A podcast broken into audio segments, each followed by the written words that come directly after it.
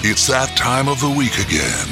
It's that time when the latest episode of Digital Kill the Radio Star drops. Drop! It's time to waste another hour or so with David and Chris as they spout out more of their worthless music knowledge. You had time to waste, and I'm not sorry. It's time to hear them discuss the music of their youth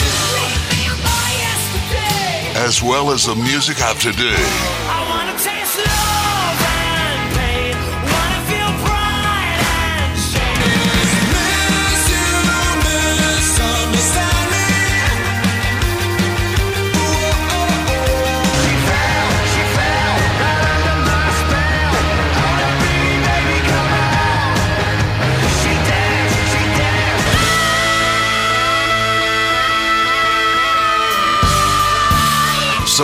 Back, relax, and have some fun with David and Chris. Digital Kill the Radio Star starts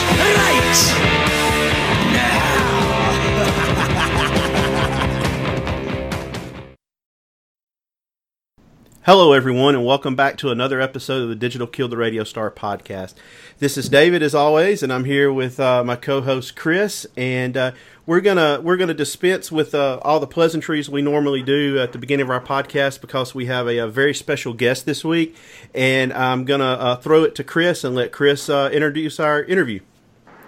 Uh, yeah, um, anybody that's been listening to us lately knows that I've been pretty high on this uh, this band. Um, I first discovered this band, a band called Jeremy and the Harlequins. This was over the summer, and I was listening to uh, Little Steven's Underground Garage, which is, uh, again, I talk about that all the time. It's one of my favorite stations on Sirius XM, and they were playing, uh, they were playing a song off the, the new album. Remember this? They were playing um, Starlight, which was named the coolest song in the world on uh, Little Stevens. And the song, I mean, no joke. When I heard it, um, I I didn't know what it was. So as soon I heard it for the first time, as soon as it's over, I pull up the um, I pull up Apple Music and I listen to the song all over again.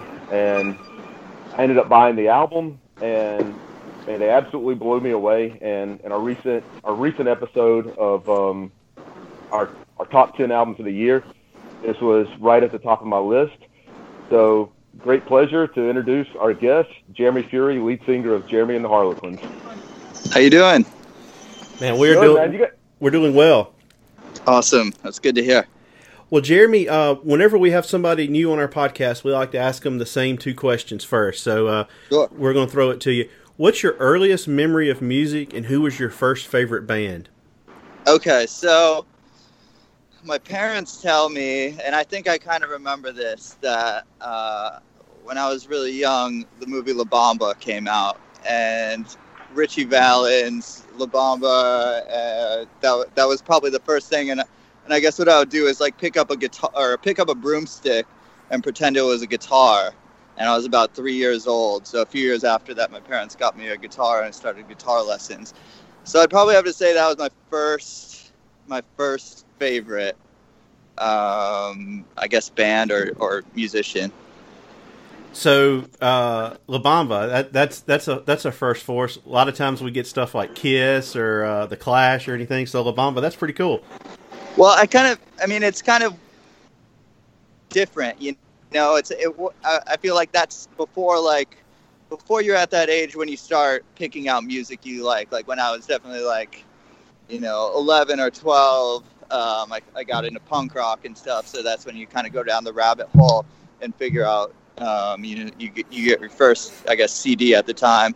But uh, yeah, that was that was, uh, I don't know. I, I kind of find it cool and interesting. I kind of came full circle, and I got back into like stuff that um, I listened to when I was like three years old. so um, yeah, I'm I'm happy that that's a first. all right, and so uh, talking about La Bamba, man, and and listen, Ritchie Valens, the, I mean, obvious, and I'm sure you could ask this question all the time. And you have a very, very unique, just take, a modernized take on classic American rock and roll. Just a very 50s rockabilly sound, uh, especially your first two records. Yeah. So I, I said you got you said you go you were big into the punk. I mean, did you did you start going back to the classics? I mean, how did that how did that sound come about for you? And you know, in 2000, well, I guess 15, when your first album came out. I, I've always been into like classic kind of. I don't want to say classic rock because I feel that kind of connotes like Led Zeppelin and and stuff like that, which which I like as well. But it's uh it's not really what I've ever kind of done musically.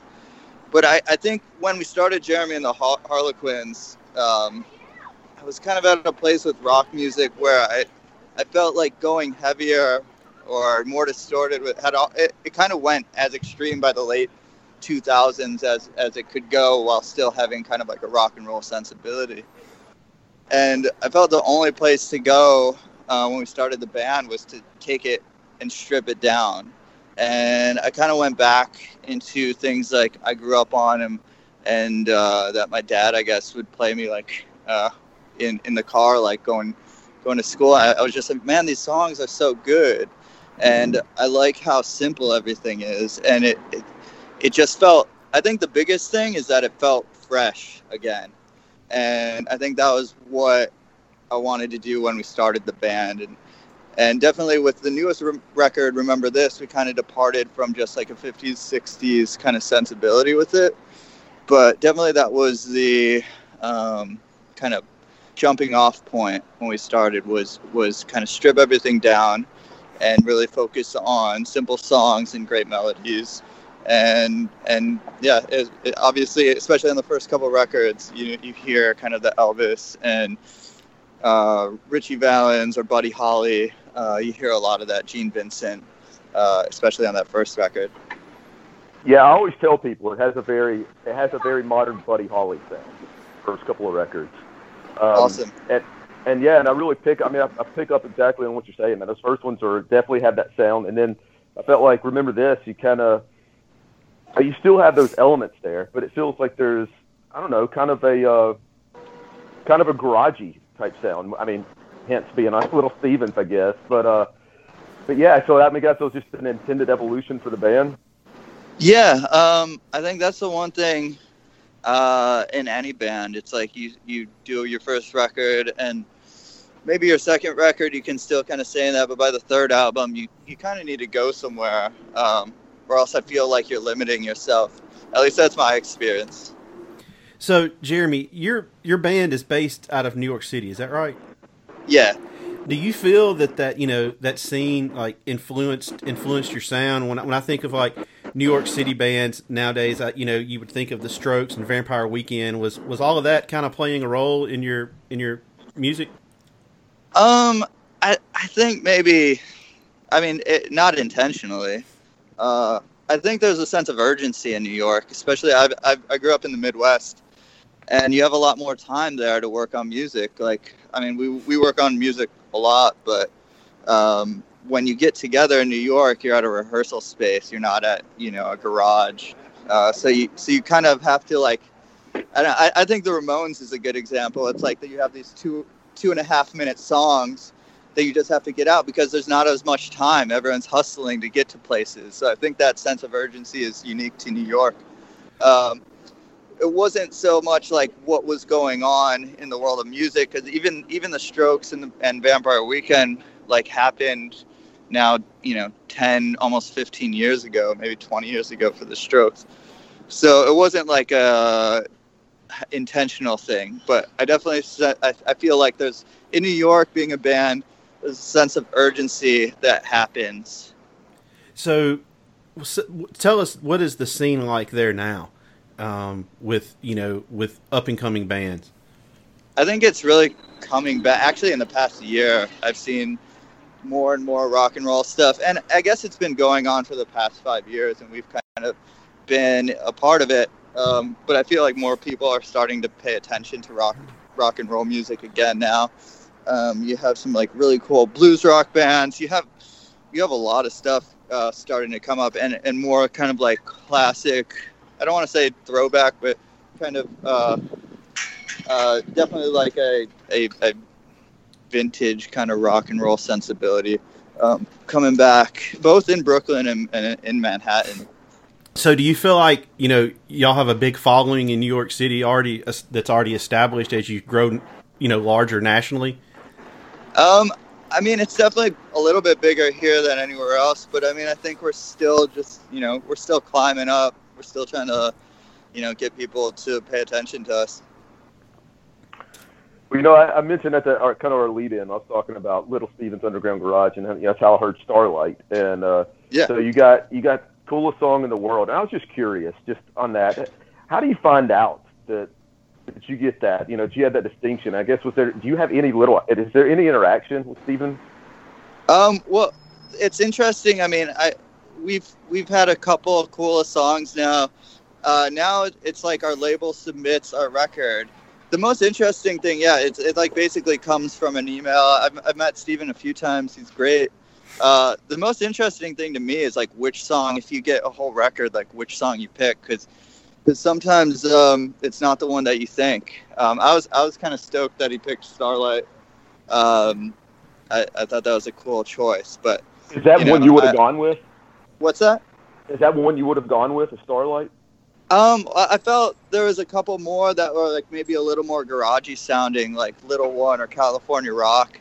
Um, that sounded more kind of like throwback. Like Starlight's like a, a big kind of like almost like power pop tune, and I, I know he's into that. Um, so you know, I'm happy that he chose that. So, Jeremy, I read that "Trip into the Light" was featured in a Tom Cruise film, "The Edge of Tomorrow." How, did, how did that come about? Um, that we have some good people pitching our music to music supervisors, and you know, they're always trying to get our music in different things. And that I was told that um, it, it went to the producer of the film. He liked it. He actually showed it to Tom Cruise, and and they picked it together. Um, which you know, I, that's that's cool with us. So it seems like you you know you have the exposure from that movie, and then you know obviously uh, little Steven is a big proponent of you guys and, and plays you guys on his radio station, uh, his channel. Yeah. It, it sounds like you guys are just building momentum and just kind of getting ready to take that next step. Yeah, I mean that's that's what we uh, we've always been trying to do is just take another step. Um, you know, and I think it's we do as much as we can. You know, we're always writing songs. We're, we're playing as many shows as we can. Um, we, we were on tour a lot in 2018, and we plan to be out on the road a lot in 2019. We have some new music that we're working on right now.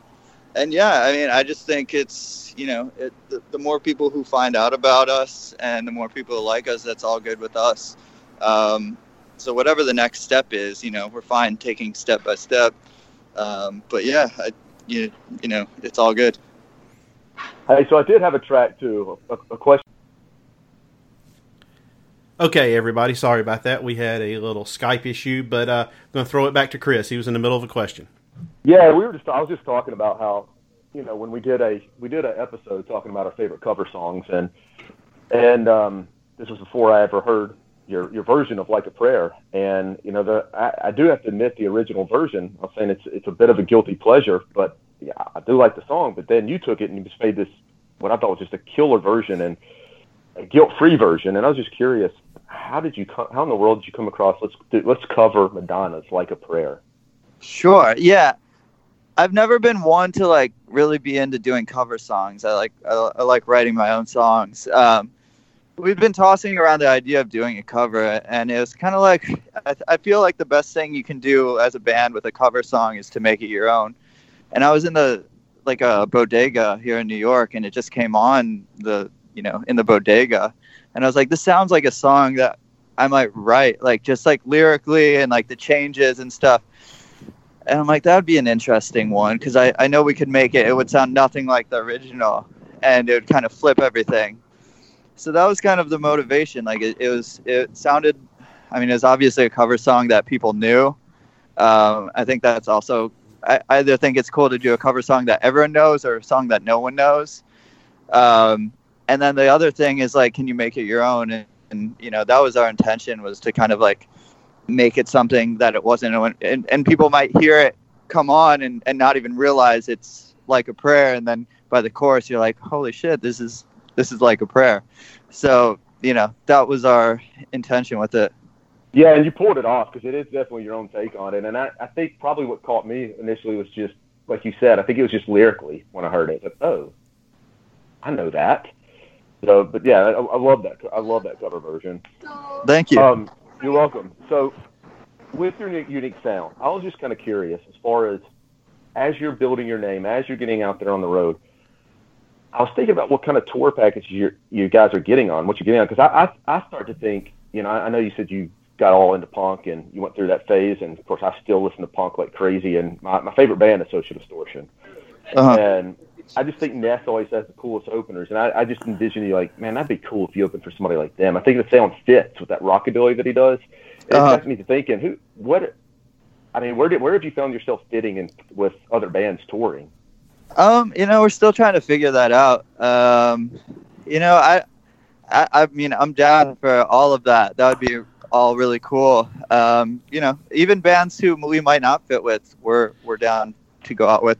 I kind of like sometimes we've been on shows where, where um, as like openers here in New York on bigger shows, where it's not the right fit.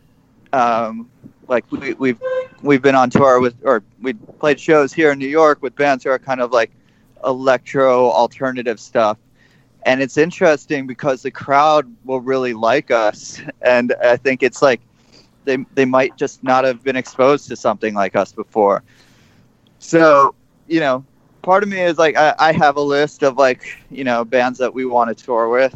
But at the same time like it might not be someone that we might we might tour with someone that's not on that list and it might be the best thing. I, I just think like we're we're more apt to like find an audience by like people who who might not have heard something like what we're doing. Uh, maybe maybe by seeing us, they're going to get into a whole new world of music. Well. Jer- Jeremy, you know the music industry is obviously changing. The business model seems to be changing constantly for the for the negative. If you're an artist, um, I, I'm kind of curious as to what it's like for a band, you know, trying to make a living these days. You know, playing music because you know albums just don't sell like they used to, and you know, uh, got, you know, bands are having to tour more and more. You see bands like uh, American Aquarium and Lucero and the Drive By Truckers. They're on the road. You know, it seems like 300 Yeah. days a year. Like, what's what's it like? You know, trying to trying to make money playing music these days, especially when one of the main revenue streams is is for all intents and purposes gone. I mean, it's hard. I, I don't want to say. I mean, I guess it's it's probably always been hard. So, I mean, everyone we're we're talking about, um, you know, we're talking about the best case scenarios of that time period.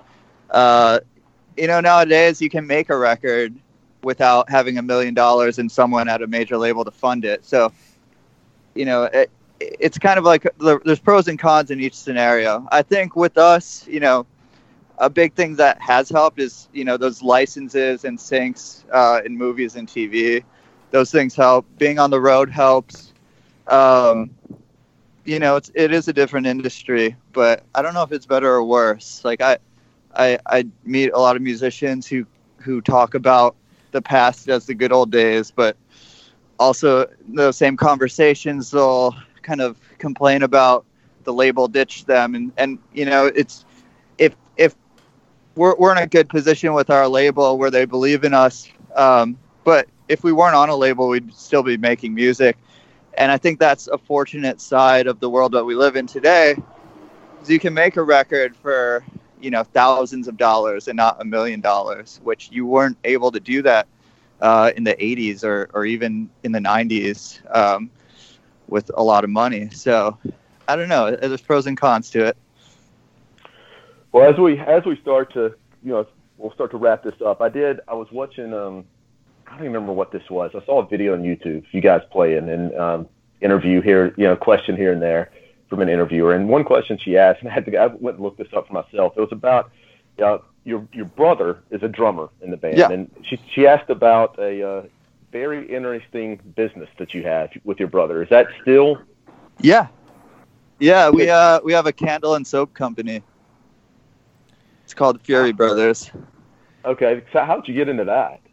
Um, well, we've been me and my brother used to be in a band called We Are the Fury. Um, we were on a label through Warner Brothers years ago, and uh, we were touring a lot. And I found myself like going to there's like around venues are like a lot of cool little shops and stores, and I found myself buying like candles and soaps, and uh, and then you know fast forward ten years, my my brother's like, you know, let's uh let's try making this, and I was like, oh, let me design the packaging for it because I, I have a, a graphic design background, and uh, that's that was kind of the start of it. It was just like we we also wanted to have something like a business that we can you know do when we're not touring.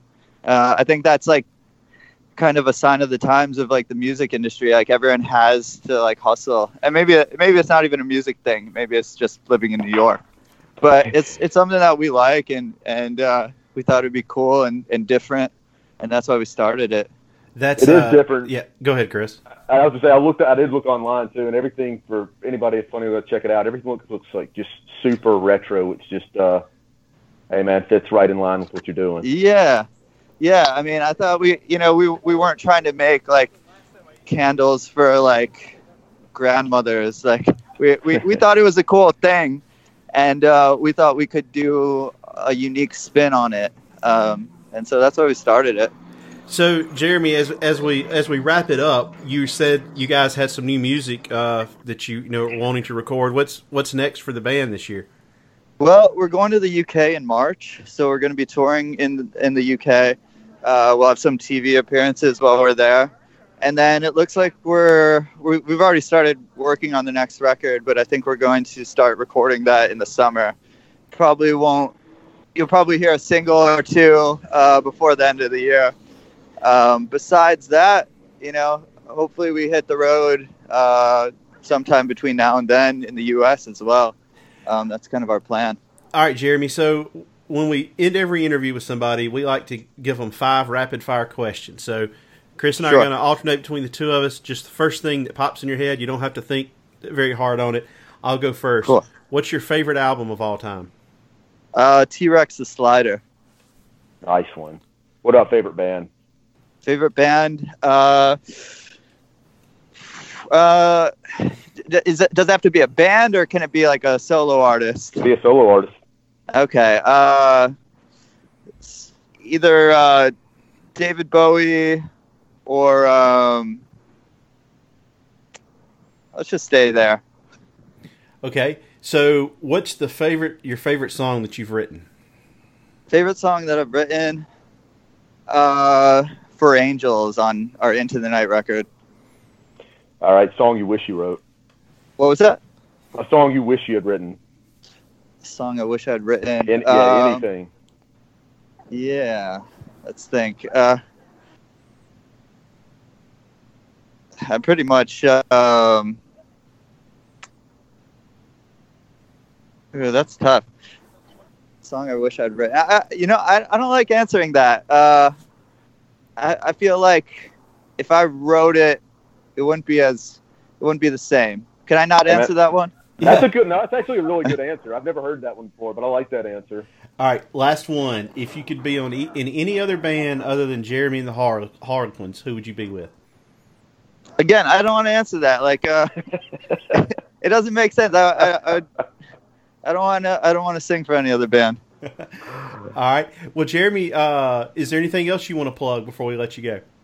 Uh, just pick up our record. Remember this. Um, if you haven't heard it yet, um, I don't know why you're listening to this. So. Yeah, and if you haven't heard it, and if you're just listening to us because you listen to us two dopes talking about music, man, check out the album. It is absolutely killer. Yeah, and we added it to uh, our, uh, our one of the songs on our uh, Spotify playlist for our best of 2018.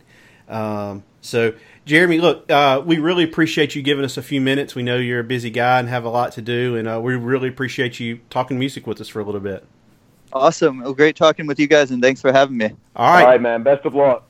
All right. Thanks, well, Jeremy. Take care, guys. Thank you. All right, too. Bye. All right.